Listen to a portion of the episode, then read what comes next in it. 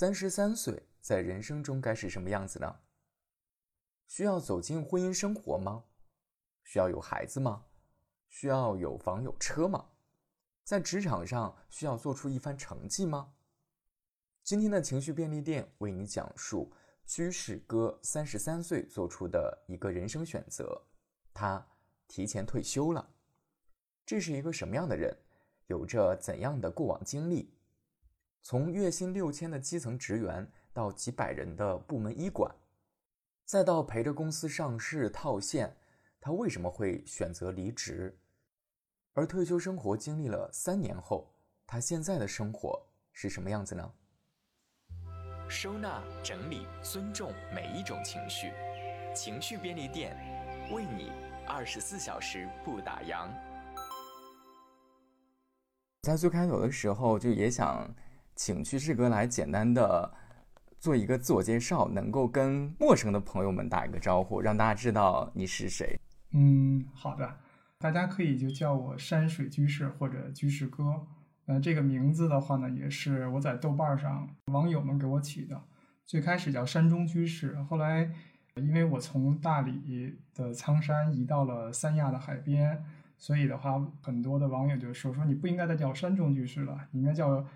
海边居士，或者至少是山水居士。那我说好吧，那我就改叫山水居士吧。我是八五年生人，北京出生。比较小的时候，我父母就把我一个人送到国外了。然后呢，等于和一个白人家庭一起长大。这个家庭的主人呢，就是我的监护人。呃，因为他们家是一个天主教家庭，所以的话呢，把我也放到了一个就是教会学校。来啊，上学，可能在国外的话，这个教会学校的学习质量是在这个本地来讲是非常好的，因为它更正统。而且我父母当时也可能希望我多学习西方文化。那教会学校的话，就有一门 Bible Study，就肯定是要学圣经的啊，甚至是它的考试范畴。所以的话呢，是在这样一个家庭成长起来的，在很长的一段时间里面的话，都是。呃，很难适应那种文化氛围，然后也是强迫的自己去接受吧。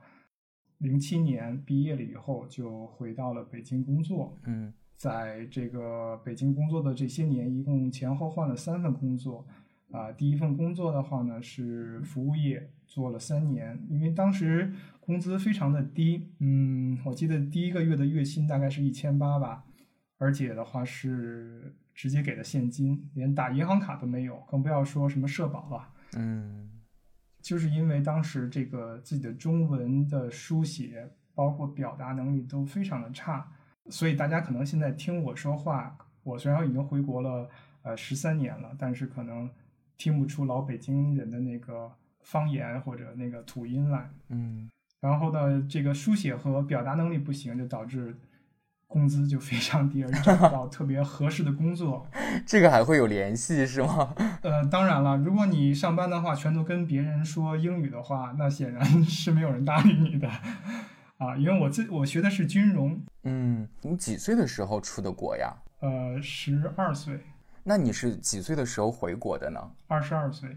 那边的大学只有三年，然后比我们的中国少一年，所以毕业的比较快一些。嗯。第一份工作的话呢，一直就在基层，然后慢慢的熟悉国情啊，在健身房认识一些朋友啊，然后慢慢了解这边的文化呀，然后知道哦自己可能现在已经有了一进步了。就是为什么一会儿可能要谈到我可能对中国的哲学呀、史书啊这种像《传习录》啊，嗯呃这些六祖坛经啊特别感兴趣，因为刚开始就是用这些。书籍来充实自己的语言表达能力和中国文化，啊，然后就看了大量的这方面的书，知道自己啊在中文这块书写各方面都已经没有问题了，就进入了我第二份工作，是一个做研发类的这么样的一个工作，但是的话也并不是很顺利，不是很得志，在这个工作当中，因为是一个比较小型的公司，嗯，呃，没有办法。当时为了解决自己的这个不得志的这个心理吧，就考证。当时就觉得这个考证是一个出路，然后就把什么 B、C 高级啊，就是剑桥商务英语高级、口译，嗯，然后等等，像雅思啊这些，就是在国内吧比较认可的这些商科的语言类的，就全都考了一遍。但是对于当时的这个职场的帮助提升依然不是很大。嗯，二十八岁的时候也只是一个这个经理的位置。然后在那一年的话呢，呃，发生了很多心理的历程的变化吧。最后我毅然决然的还是辞职了，大概有一个半年的一个调整期。那在这个半年里面的话，我可能也是过的一个隐士的这么样的一个生活。当然和现在最大的一个不同，当时是有一些回避社会，嗯，所以的话呢，在呃短短的这个半年以后呢，我发现自己已经非常渴望去回到职场了，非常渴望去工作了，就回到了北京，进入了我最后一份工作啊。当时是一个还没有上市的互联网的，在它的那个赛道里面的头部企业，就算是啊领头羊的这么样一个企业。考虑到这个公司的未来的发展，还有对标国外的同类型的这种呃公司上市的可能性，就选择去这家公司面试。但是当时在面试的过程当中呢，这个老板觉得可能我有一点怕我好高骛远，虽然看了我考了那么多证书，啊还是比较赏识的，但是怕我不踏实，所以就问我你愿不愿意从基层干，然后六千的月薪。税后扣完五险，一金也就四千多，这个对于我来讲，当时是一个比较大的挑战。但是最后考虑到这个前途吧，虽然已经那个岁数了，我也愿意从零开始进入一个完全陌生的一个行业。那这样的话，在这个公司里面的话，前前后后一共做了六年，从基层的职员到最后啊一个几百人的部门的医管，到最后陪着这个公司上市。然后套现，然后离职。居士哥的这三段经历说起来并不长，但加起来有十一年了。而且我要告诉你的是，只工作了这十一年后，居士哥就退休了。这个退休可真的是完全告别职场，纯粹去开始退休生活的退休。用居士哥的话来说，是归隐山林，过着简约但充实。没有工作和社会奴役这样的一种生活模式，你会不会很好奇，三十三岁就提前退休的生活是怎样的呢？你最开始的时候是在大理生活过一段时间，然后你现在是在三亚，对吧？对对对。你是哪年去的三亚？是这样，就是我在第二份工作离职的时候，就二十八岁的时候。去过就是稻城亚丁、大理、丽江，在那边居住了半年。然后我三十三岁退休的时候的话呢，又回到了大理，然后在那边待了八个月。后来因为那边太冷了，嗯，这可能一会儿也会提到的。大理可能旅居啊，只适合六到九月份，其他的时间其实是非常非常寒冷的。嗯，然后因为我又特别怕冷，为工作基本上把这个身体已经透支到。已经有很多的问题了，所以的话呢，就在前年来到了三亚，大概是这么一个时间点。哦，那就是到三亚应该有差不多现在有两年的时间。对。哎，我特别好奇，现现现在三亚的气候是怎样的呀？因为对于我来讲，就是我我从小就是是在北方长大的，然后我只知道就是在尤其是东北有一个潮流，就是组团去三亚过冬，然后就是对那边的冬天特别好奇。嗯，是这样，就是这边的话，确实咱们东北的朋友特别多，因为东北确实冷嘛，然后尤其是老年人。到了冬天，确实受不了东北那个温度。这边的话，现在啊，就是今天的温度是二十七度，哇哦，就是白天，对，是非常舒服的一个这个季节吧。嗯，但是呢，也得看运气。什么意思呢？比如说，你要前年的冬天，这边真的是非常的暖和，非常的热哦，就有一周有一点点凉。但是去年的冬天和今年的冬天，我觉得。还是挺冷的，就是晚上是要盖厚被子的。嗯，所以的话，就是说，如果你非常怕冷的话，真的这个三亚是一个非常好的一个退休的地方。因为，呃，我之前旅游过很多的城市，我对比了像荣成，就是离威海、山东那边啊非常近的荣成、北海，甚至青岛、烟台、厦门、昆明等等这几个城市，最大的一个问题，我发现就是配套的这个基础设施跟不上，一个是医疗，一个是购物、商场这些跟不上。嗯，然后的话呢，如果只是景好，就是景色好像在大理啊、我当时居住的那个地方的话，就是背靠着苍山嘛，然后前面就是洱海。哦，如果只只是景色好的话的话，没有配套设施，你每天买菜非常困难，然后冬天的话非常冷，然后医疗也跟不上，那这个地方确实不太适合长居。但是三亚的话的话，确实解决了这些问题。这边的基本上就是你在一线城市里面想要的东西，这边全都有。居士哥做出的这个选择被概括成一个英文 “fire”，F I R E，这是一种国外兴起的生活方式。最重要的两个要义就是经济独立、提前退休。我其实自己是之前完全没有听过这个概念的。嗯，就是我最开始提到这个词的时候，我还在想说，如果这个词跟工作相关，就我只知道就是被解雇 那个，我想说，嗯，对对，我说那这个词是什么意思？然后后来是自己又在网上看了一些资料，发现它其实是一个缩写。对所以我也想听听居士哥，就是你是怎么接触到这个理念的？什么时候？包括于你对这个理念自己是怎么来理解的？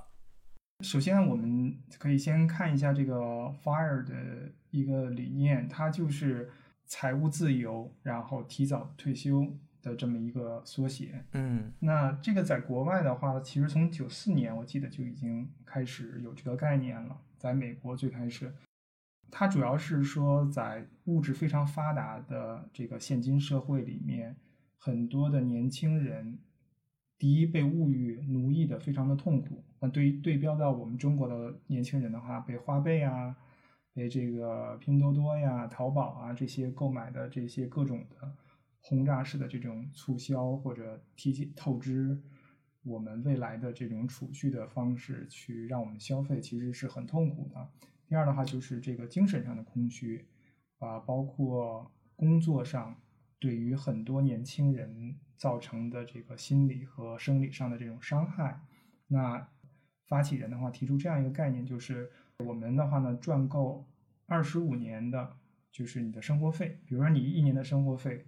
啊，包含租金，包含可能每个月要交的社保，可能每年的话大概几万块钱，比如说我们粗算一下啊，大概七八万块钱，然后二十五年的话，那乘以这七八万，然后按照一定的利息的比例。光可能吃这些存款的利息就已经能维持你的基本生活了的这样的一种可以脱离职场过自己想过的自由生活的一种模式。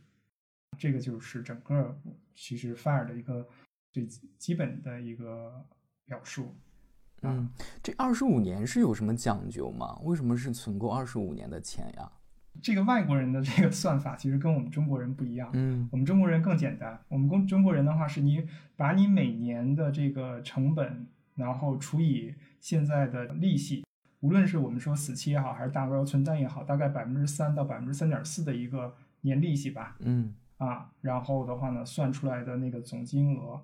然后每年吃这些利息就够呃生活了。我觉得他那个二十五年的话，有一个概念啊，就是说他可能把退休的时间和他们美国当地的一些文化算在里面了。了解。他可能也有一个他的时间节点，就比如像中国，有可能对对对，我们是六十岁左右，然后但是对于他们来讲，可能也有一个他们的点。有一段英文啊，就他们表述，我直接翻译过来就是说，六十七岁退休，我的平均寿命是在这个城市是七十八岁。哦，那我现在的话的话，要工作这么多年来换十一年的退休的时间，这样合算吗？我为什么不从今天就开始享受生活呢？哦，这么样一段英文，就是专门诠释这个 FIRE 的，就是说目标就是我用简约的生活，然后最大努力的去创造财富，攒够基本的储蓄，然后以每年的利息来供养我现在每天的这种生活，嗯就不再依靠这个社会和公司给我发任何的金钱了。我只要靠我的利息就够满足我自己的生活所需，然后去过我自己想过的生活。其实是这么样一个整体的一个逻辑。嗯，那你是从什么时候接触到这个概念的呢？我很早就接触了，但是当时只是跟诸多的概念一样，在我这儿啊一闪而过。嗯直到的话，我出现了，嗯，因为当时在职场上的话，第一，呃，一个马上要上市的公司，它的压力是非常大的；第二的话的话，这种物质还有职场上的工作的成就感和这些收入，已经不能再给我带来任何快乐。可以说是一种特别痛苦的状态，在北京生活，因为你在北京也很多年了，你也应该知道那边冬天的雾霾是什么样子。嗯对吧？大家感冒发烧了以后，在一个屋子里闷着开会，然后开完开三四个小时的会出来以后，所有人都感冒，被传染了那种痛苦的感觉。然后发了高烧以后，有的时候不能请假，或者请了假的话，依然得 stand by 去工作那种感觉。为什么现在越多越来越多的人接触到这个概念？就是大家都在这个职场上或者现在社会里面感觉到了痛苦或者不舒服，所以的话呢，这个东西是一个应运而生的一个符合时代的。只不过我们中国的话，最近这几年物质才真正发达起来，才出现了这个经济内卷化，让我们更多的开始接触到这种知识。对于我自己来讲的话，当初的话呢，就是因为在职场上不快乐，嗯然后成就感和物质已经不能让我再感到欣喜了，最后才用这个概念让自己摆脱职场之外，开始简约生活，开始储蓄，最后加上啊、这个股票的这个兑现的激励，攒了这么一笔钱，满足了这个现在的生活的基本需求，才退休的。其实简约的这种生活的话呢，我觉得特别简单，就是第一，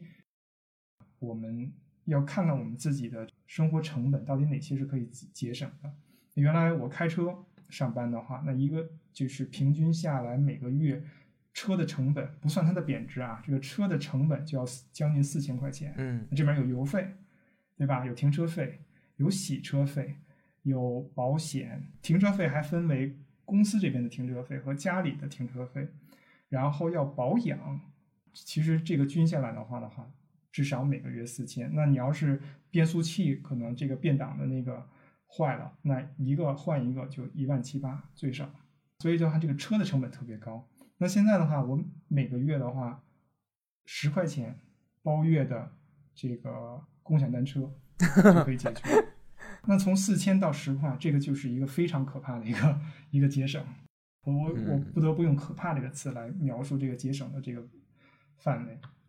那吃饭的话，其实也这样。我们可能原来觉得啊，那我点一个外卖或者去 Seven Eleven 点两个菜一个饭，几十块钱很便宜了。但真正我们要做的话，那我告诉你可以更便宜。比如说比较健康的这种生活模式啊，我一早饭两个鸡蛋，一碗燕麦。这个燕麦的话的话，就是比较好一点的，一点五公斤两袋的话，大概四十块钱。也就是说的话的话，每个月我最多就像我饭量比较大，因为我健身嘛，嗯，一个月的话的话，这个燕麦只需要三十块钱。那和你一天的话，一顿饭几十块钱比的话，还是有很大的区别的。那在这个过程当中，并不是一种极端的简约生活，就是我们什么都要省，而是的话的话，以健康为主，以简约为主，节省我们的时间，节省这些不健康的食物、饮料对我们的伤害。那我觉得在这个过程当中，我们可以省下大量的钱，然后帮助我们早日摆脱这个职场和社会的奴役，然后去过想过的生活。哎，刚才说到那个吃饭，我在网上看到过你自己写的那个食谱，实在是太健康了，我不得不要说一下。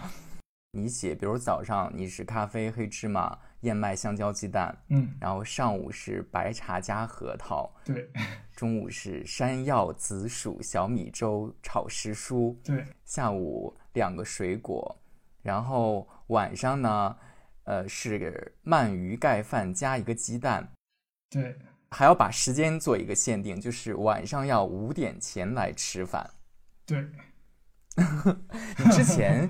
就是一个养生的人吗？还是说这些养生的习惯其实是这几年才开始养成的？嗯，首先我之前的话的话，无论是生活模式，还是养生，还是消费模式，跟现在是一个极端的一个反向。嗯，原来是。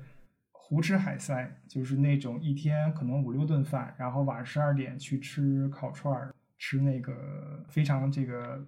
很多不健康的这种食品。然后从花费消费上来讲的话，现在是简约，可能出去的话都不不带手机的那种，没有任何花费的那种。那过去的话的话，真的是大手大脚的花钱。那个时候零七年的时候，中国还没有花呗呢，我们那个时候用什么？用什么光大信用卡？然后也没有现在的这么高的透支额度，我们那时候透支额度几千块钱，那像刚才我说的第一个月工资一千八，那拿什么钱来去娱乐，去这个酒吧去买新衣服去社交呢？那就是通过信用卡。所以的话的话，原来的消费模式跟现在也是一个极端，然后作息的话也是极端，能熬夜绝对不早睡觉啊，那就更不要提这个食物的养生的这些健康了，呃，都是在。呃，退休以后就是成功的 fire 以后才开始能实现的。这就是为什么，就是说我们经常会说，我们在职场上是不是也可以健康的生活？其实有的时候你是逼不得已的。比如你要是在职场上，你会有酒局，你不得不闻那个二手烟或者抽烟，你不得不喝酒，对不对？然后的话的话，你工作那么忙，你肯定没有时间去搭配自己的饮食，也没有时间自己去做饭。你只能叫外卖，就是很多时候我们在职场上是不得已而出现的这些问题，可能只有说我们脱离了那个环境了，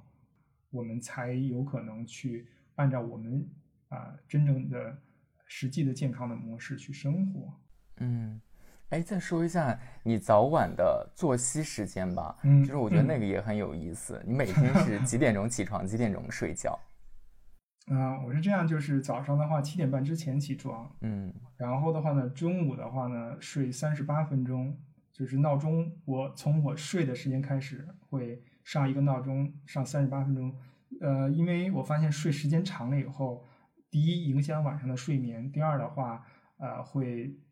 中午睡醒以后会特别难受，就是头会比较懵，所以三十八分钟刚眯一会儿，然后起来精神又饱满，又不影响晚上睡觉。然后晚上的话是十一点三十八之前。你是很喜欢三十八这个数字吗？我是很喜欢八这个数字。哦，对。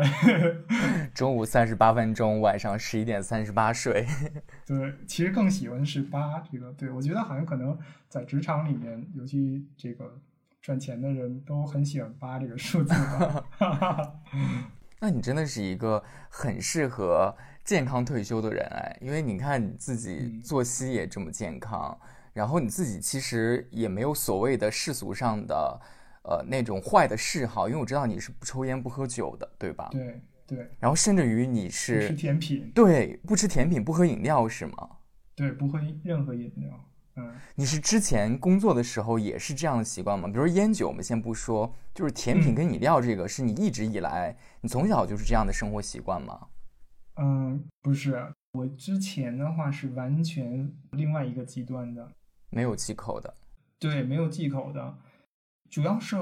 当我过了三十岁这个年龄以后，我会发现我的身体在大踏步的退化，在有很多的疾病在啊找上我来，所以的话，我也开始在反思为什么会出现这种问题。那我看了很多的非常科学的研究以后，发现原来这些饮料对我们造成什么样的伤害，这些外卖的食品对我们造成这什么样的伤害，这些油啊，包括一些肉类对我们造成什么样的伤害，我才意识到，今天我所有尝的这个苦果或者病痛带给我来的这种困扰，都是我之前自己不节制造成的。所以我觉得今天为什么就是说。嗯，会跟十月来做这个访谈，这个沟通，其实就是想给年轻人们啊，提前告诉大家一声，今天你所有作息上面的，包括饮食，包括消费模式上的这些习惯，都会给你未来埋下很多的苦果。那这些苦果的话，真正当病痛找上你来的时候，我相信不是你接受不接受，是要折磨你多久的一个问题。所以的话的话，我觉得把这个信息传递给大家，可能是今天的其中一个我的目的吧。居士哥退休之后的生活可以说是和之前完全不一样的。现在我们听到的更多的是安逸、养生、休闲时间的合理规划。但在之前的职场生活中，他可完全不是这个状态的。唯一和现在的严格自律的饮食跟作息一样，我觉得他在最后那六年的职场生涯中，也是个狠人。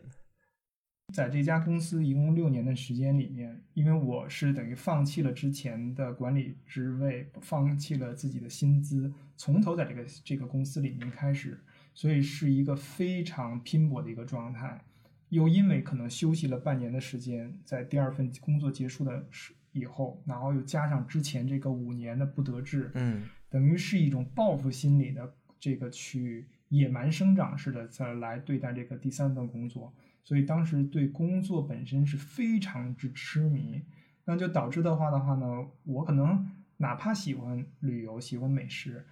但是的话呢，我没有时间去花了，啊，没有时间去消费了。然后的话呢，因为这个加班的工作，我因为这个工资少了很多，所以第一年半的这个加班费比我当时的基础工资还多。我基本上是这个所有的节假日、双休日都不休息。哇哦！还有一个原因就是，因为互联网行业对于我来讲是完全陌生的，我等于是跨行跳进来的，那就导致的话的话呢，可能是所有的这里面的东西全都是新颖的，那就又激发了我学习的欲望。因为每天都是新的东西，所有东西都没有听过，比如像 UV 啊、PV 啊这些很多的概念，包括技术类的概念，然后推送的逻辑、SEO、SEM 的投放等等等等，很多这些东西我都要重新学。在不同的这个职级又有新的知识，所以的话呢，就导致是一个疯狂的或者工作狂的一个状态，那就没有时间去消费或者休息，然后。莫名其妙的就把这些钱攒下来了，所以的话的话，这个这个是一个无心插柳柳成荫的事儿，不像可能很多这个从一开始非常年轻的时候就有幸接触到 fire 的这个年轻人，他们都是有条不紊的、有计划的去实施。我的话呢，当时是第一笔这个储备金是这么样攒下来的。二零一七年我正式决定辞职，在一七年末决定辞职。带着这个辞职的这个概念去存钱的话的话，大概也是在那个时候，被职场已经压抑的不行了，然后也不喜欢这个职场的这个环境了，想退休，想成功的 fire 掉自己，然后发现，哎，原来已经有这么多储储蓄了，至少的话一半的已经实现了，然后的话呢，另外一半的话呢，靠这个后面的这个公司上市的股票兑现就达成了，就前面是。没有时间花钱攒下一笔钱，后面的话呢，又是公司这个 IPO 的这个事情促成了在经济上的这种支持，然后在一八年的时候就退下来了。嗯，哎，那从你想要就是动了，我可能想要提前呃辞职的这个念头，到真正执行，这个时间是一年吗？大概是多久？嗯，不到一年。我觉得可能也就是半年多的时间吧。真正决定辞职到实施辞职、递交辞职信，这个是半年的时间。像你讲的第三份工作，因为你是做了六年嘛，其实这六年当中，我觉得从工作角度来讲，其实也算是一个非常高密度的一个人生了。然后你就讲说，基本上没有节假日，基本上所有的时间都扑在工作上，成为了最早一批零零七或者是九九六的那样的一个互联网的一个呃工作人员。然后我我特别好奇的是，那这六年当中会有一个就是节点性的一个事件吗？就突然有一天可能发生了一个什么事儿，就是让你突然觉得说，哦，我之前为什么特别辛苦努力也好，就是那些个兴趣热情。好像突然之间就不存在了，它是一个突然性的一个节点，还是说它也是很多事情慢慢累积、慢慢累积？其实它是不知不觉的那样的一个过程。对，我觉得就跟我们人类社会的历史一样，它是很多的偶然导致了一个必然的结果，而不是很多运筹出来的一个结果。因为刚开始的时候，面试的老板就已经算是非常赏识我，所以才让我从基层做起，给我的那么低的工资，就是看我这个人踏不踏实嘛。所以当我证实了这点以后，其实基本上是一年两升，然后工资、奖金、季度奖、年终奖。等等，这样过来的。那到我升到一个就是呃一个部门的医管的时候，我具体的年份记不清了，大概是一五年的时候，我突然意识到一个问题，就是我的能力已经和这个职位可能在业务上是匹配的，但是的话的话，在超出这个职位所需的这种结果，我是不具备的。所以的话呢，当时就开始在古人的这些书里面去寻找智慧，寻找解决方案。那从六祖坛经啊、传习录啊、叔本华、尼采的这些、康德的这些书里面去寻找这个所谓的智慧。那这又是一个无心插柳柳成荫的过程。它里面的很多的内容或者说概念，就让我打开了一一个新的窗子。说哦，这个社会里面的话，不光是有工作，不光是职场，不光是挣钱，还有很多的东西是你没有经历过的。所以那个其实是一个非常漫长的一个时期，因为这些书的话的话，真是几百万字加起来，你要慢慢的去读，一遍一遍的去读，然后翻译版的有它的这个信息差，然后这个里面又有很多后人在前人的基础上改造的东西，比如像《鬼谷子》。的最后的几章的话都有被改造过，《老子》里面《道德经》被改造过，很多这个大贤的这个书里面其实是被改过的。所以的话的话，在这些大量的文字当中的话，慢慢去寻找这个答案的过程，其实是非常缓慢的。当我接触到最后的我想要的答案的时候，我会发现，哦，原来欲望、物质、金钱并不是一个答案，甚至是一种负累。我要的生活到底是什么？开始从见悟变成顿悟的一个过程，那个时候才是可能你说的这个哦，在某一刻，比如在高铁上面突然想明白了一个问题，在飞机上突然想明白了一个问题，在出去出差的时候突然想明白了一个问题，才会有那么一个一个的爆点，最后的话变成整个可能一场思想的革命，就是星星之火可以燎原的那种思想上的革命，最后导致了。一七年底的这个决定，但是依然我还是一步一步的去走的，就是我并没有说呃心血来潮，因为毕竟已经不是几年前了，就是第二份工作辞职以后的那那个出去旅居的半年的那种呃年轻人的那种冲动了。那我是给了自己考验的，第一我要看，再就是就是我决定离职以后，我要先看我自己能不能过这种退休的自由的生活。因为我别回头用，因为这个为了过自由的生活而自由，或者只是职场疲倦期，就跟上次一样，第二份工作结束一样，是职场的疲倦期导致的。其实完全休几个月又回到又想回到职场，我担心会有这种问题出现，所以我第三份工作要决定辞职的时候，是一个非常小心的过程。我用了半年的时间去做几个检测。第一的话的话，我看我自己能不能简约的生活，我能不能不买。很多的这些我喜欢的衣服，因为我对衣服原来是一种收藏性的，只要我觉得这好看，哪怕我不穿我也会买，就是这样的一个状态。那我把这些我不穿的衣服或者根本就不穿的衣服，那我全打包扔掉了，真的是一包一包的去放那个，就是可以那叫什么呀？旧衣回收柜。啊，对对对，真是一包一包的往里扔。然后的话呢，另外一个就是我把我的爱车卖了。甚至把那个北京的，因为那个时候已经摇号了嘛，而且特别难摇，把北京的这个牌照给注销了，也不要了。然后的话呢，还有这个一系列的这些自己对自己的考验吧。最后我发现，确实我是真的非常想明白，而且的话验证了，那我在一八年就彻底走下来了。所以这半年其实是你自己在生活上，就像在做一个实验一样，也慢慢的在说，我能不能过成一个相对你说是节约也好，是你觉得最有效率也好那样的一个生活状态。这半年你发现哦，我是可以嗯，这样来生活的，所以在做这个决定的时候就会更干脆一些了。对，而且的话，我在这个这种生活下的话，我是喜悦的、平静的、充实的，那就说明这个确实是我应该啊 move on 了，对我应该进入我下一个生命阶段了。之前的这个职场阶段已经跟我结束了，因为我们中国和外国所有的这个国家的教育里面，我觉得缺失了三大块儿。第一块儿的话，就是缺失了应该如何生活和如何享受生活的这方面的教育。我们从来不会教这些东西，国外的话其实也很少教，也几乎没有。第二块缺失了如何面对死亡，就我们是避而不谈的，就非常忌讳这个词的，对吧？我们的教育里面从来不教你应该如何正确的认识死亡、面对死亡。然后第三的话，我觉得呃，教育系统里面的话，可能缺失的就是如何的话去处理呃感情、性、繁衍，甚至生子这些家庭婚姻当中的管理，没有教过。那这三个的话的话，是我们人作为人来讲啊，人生的话其实最重要的课题，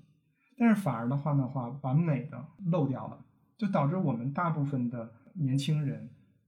进入社会以后四处碰壁。无论是在感情上、在婚姻上、在工作上，甚至在学习上，四处碰壁。然后到了退休老的不行了，发现自己好像是被遗弃了，出现了很多孤寂啊、无聊啊，觉得被社会抛弃了，甚至有这种现在我们看到的很多的孤独死的这些老人的问题。社会没有给我们这些年轻人的话，在我们需要这方面的指导的时候，给予足够多的指导。那我在这个过程当中就会发现，哦，原来是缺失了这些东西的。那怎么办呢？自己补课，自己去学，自己去研究，甚至自己去悟。然后我会发现，哦，我应该在我年富力强的时候，在自己还强大的时候，去选择生活和享受生活。这样的话的话，我才能够对得起自己这短短几十年的人生。搞定了半年多简约生活的尝试后，居士哥决定要正式离职了。和我们普通意义上接触的离职不同，这次离职后就可以直接过上退休在家的日子了。三十三岁，按照传统思维来讲，应该算是职场正当年的年纪。这个时候选择告别职场，对于很多人来说，可能都是不可思议的。当你提出离职的时候，我猜想你周围。大部分人是不是是不理解？嗯，肯定是吃惊的。就大家想说，为什么会是这样的一个情况吗？对，我觉得大家的话可以理解，就是你被另外一个竞品公司高薪挖走了，嗯，你跳槽了，你拿到资本自己创业了。我觉得就是这些的话的话都可以，但是唯独我的解释的这个东西，别人接受不了。你真的会给别人说我为什么离职吗？嗯我肯定会说啊，跟老板说，跟人力总监说，然后跟每所有同级别的这些医管们去说，然后在两周的辞职的时间里面，准备辞职的这个时间里面，然后这个原因反复说了几十遍。你是怎么说的？苦口婆心，我就告诉别人，刚才我告诉你的这些话。好像大家都在看神经病一样看着我啊，所以我觉得这个就是呃社会价值对于人的影响，就是我们已经在从小到大，从文化到父母家庭，到这个学校，已经把我们深度的影响了。就我们的价值观，就是我所谓的主流价值观，就是这个样子的。你从小就接触这种教育，那当你听到另外一个非主流的一个概念的时候，很难接受，所以的话呢，后来我可能也就不解释了吧，因为我说我已经重复这么多遍了。嗯，后来我知道的话，最逗的是我离开了北京以后，这个公司里面好多的这些有啊通道、有资源的领导就去竞品公司去查，查了很久就找不到我这个人。这就是为什么的话，现在我不愿意跟大家说自己的真实的这个过去的公司的名字啊、职业呀，包括自己的姓名啊，就是因为这个原因，因为我还是想给他们留一个悬念的，也有一点小作怪的心理啊。而且真正在辞职的时候，确实是有一种越狱成功，就是《肖申克救赎》里面男主角从这个监狱里面逃出来，然后在大雨滂沱里面高声呼喊的那种越狱成功的感觉，就真的是逃离北上广了。我记得你在网上有在说，呃，当你坐飞机离开北京的时候，那个时候在机场里面就。不自觉地哼起了刘德华的一首歌。对对对，就是今日嘛，他就是我具体的歌词，因为那几句歌词比较绕，什么等了好久，终于等到今天，盼了好久，终于把梦实现。了好久，终于等到今天，梦了好久，终于把梦实现。前途漫漫任我闯，幸亏还有你在。身旁，盼了好久，终于盼到今天；忍了好久，终于把梦实现。那些不变的风霜，早就无所谓，累也不说累。因为我是第二天早上六七点的飞机，然后我特意提前一天。就是晚上去的机场，因为我觉得那一晚上是属于一个自由人的，属于一个胜利者的，属属于一个 跳出五行外不在轮回中的，就是孙悟空最后西西天取经完了以后回到花果山的那种那个那个那个阶段吧，我觉得是那样的一种感觉，所以我想把那一夜扩充一下，我不想的话早上起来五点多去飞机场急急忙忙的，我想用那一晚上去。享受去呐喊去狂欢啊，就是当然了，是一个人的狂欢啊，并不是在 飞机场喝酒闹事儿那种 啊，然后去呃这个沉淀，去享受那份越狱的感觉吧。给了自己一宿的时间，所以兴奋的一宿没有睡觉，嗯，已经是非常有仪式感了啊。对，因为我觉得人生应该是丰富的。现在我们特别爱用一个。社畜啊，这种词内卷化呀，好像尤其后疫情时代的话，是铺天盖地的这种负面的信息的。为什么我们受这种文化、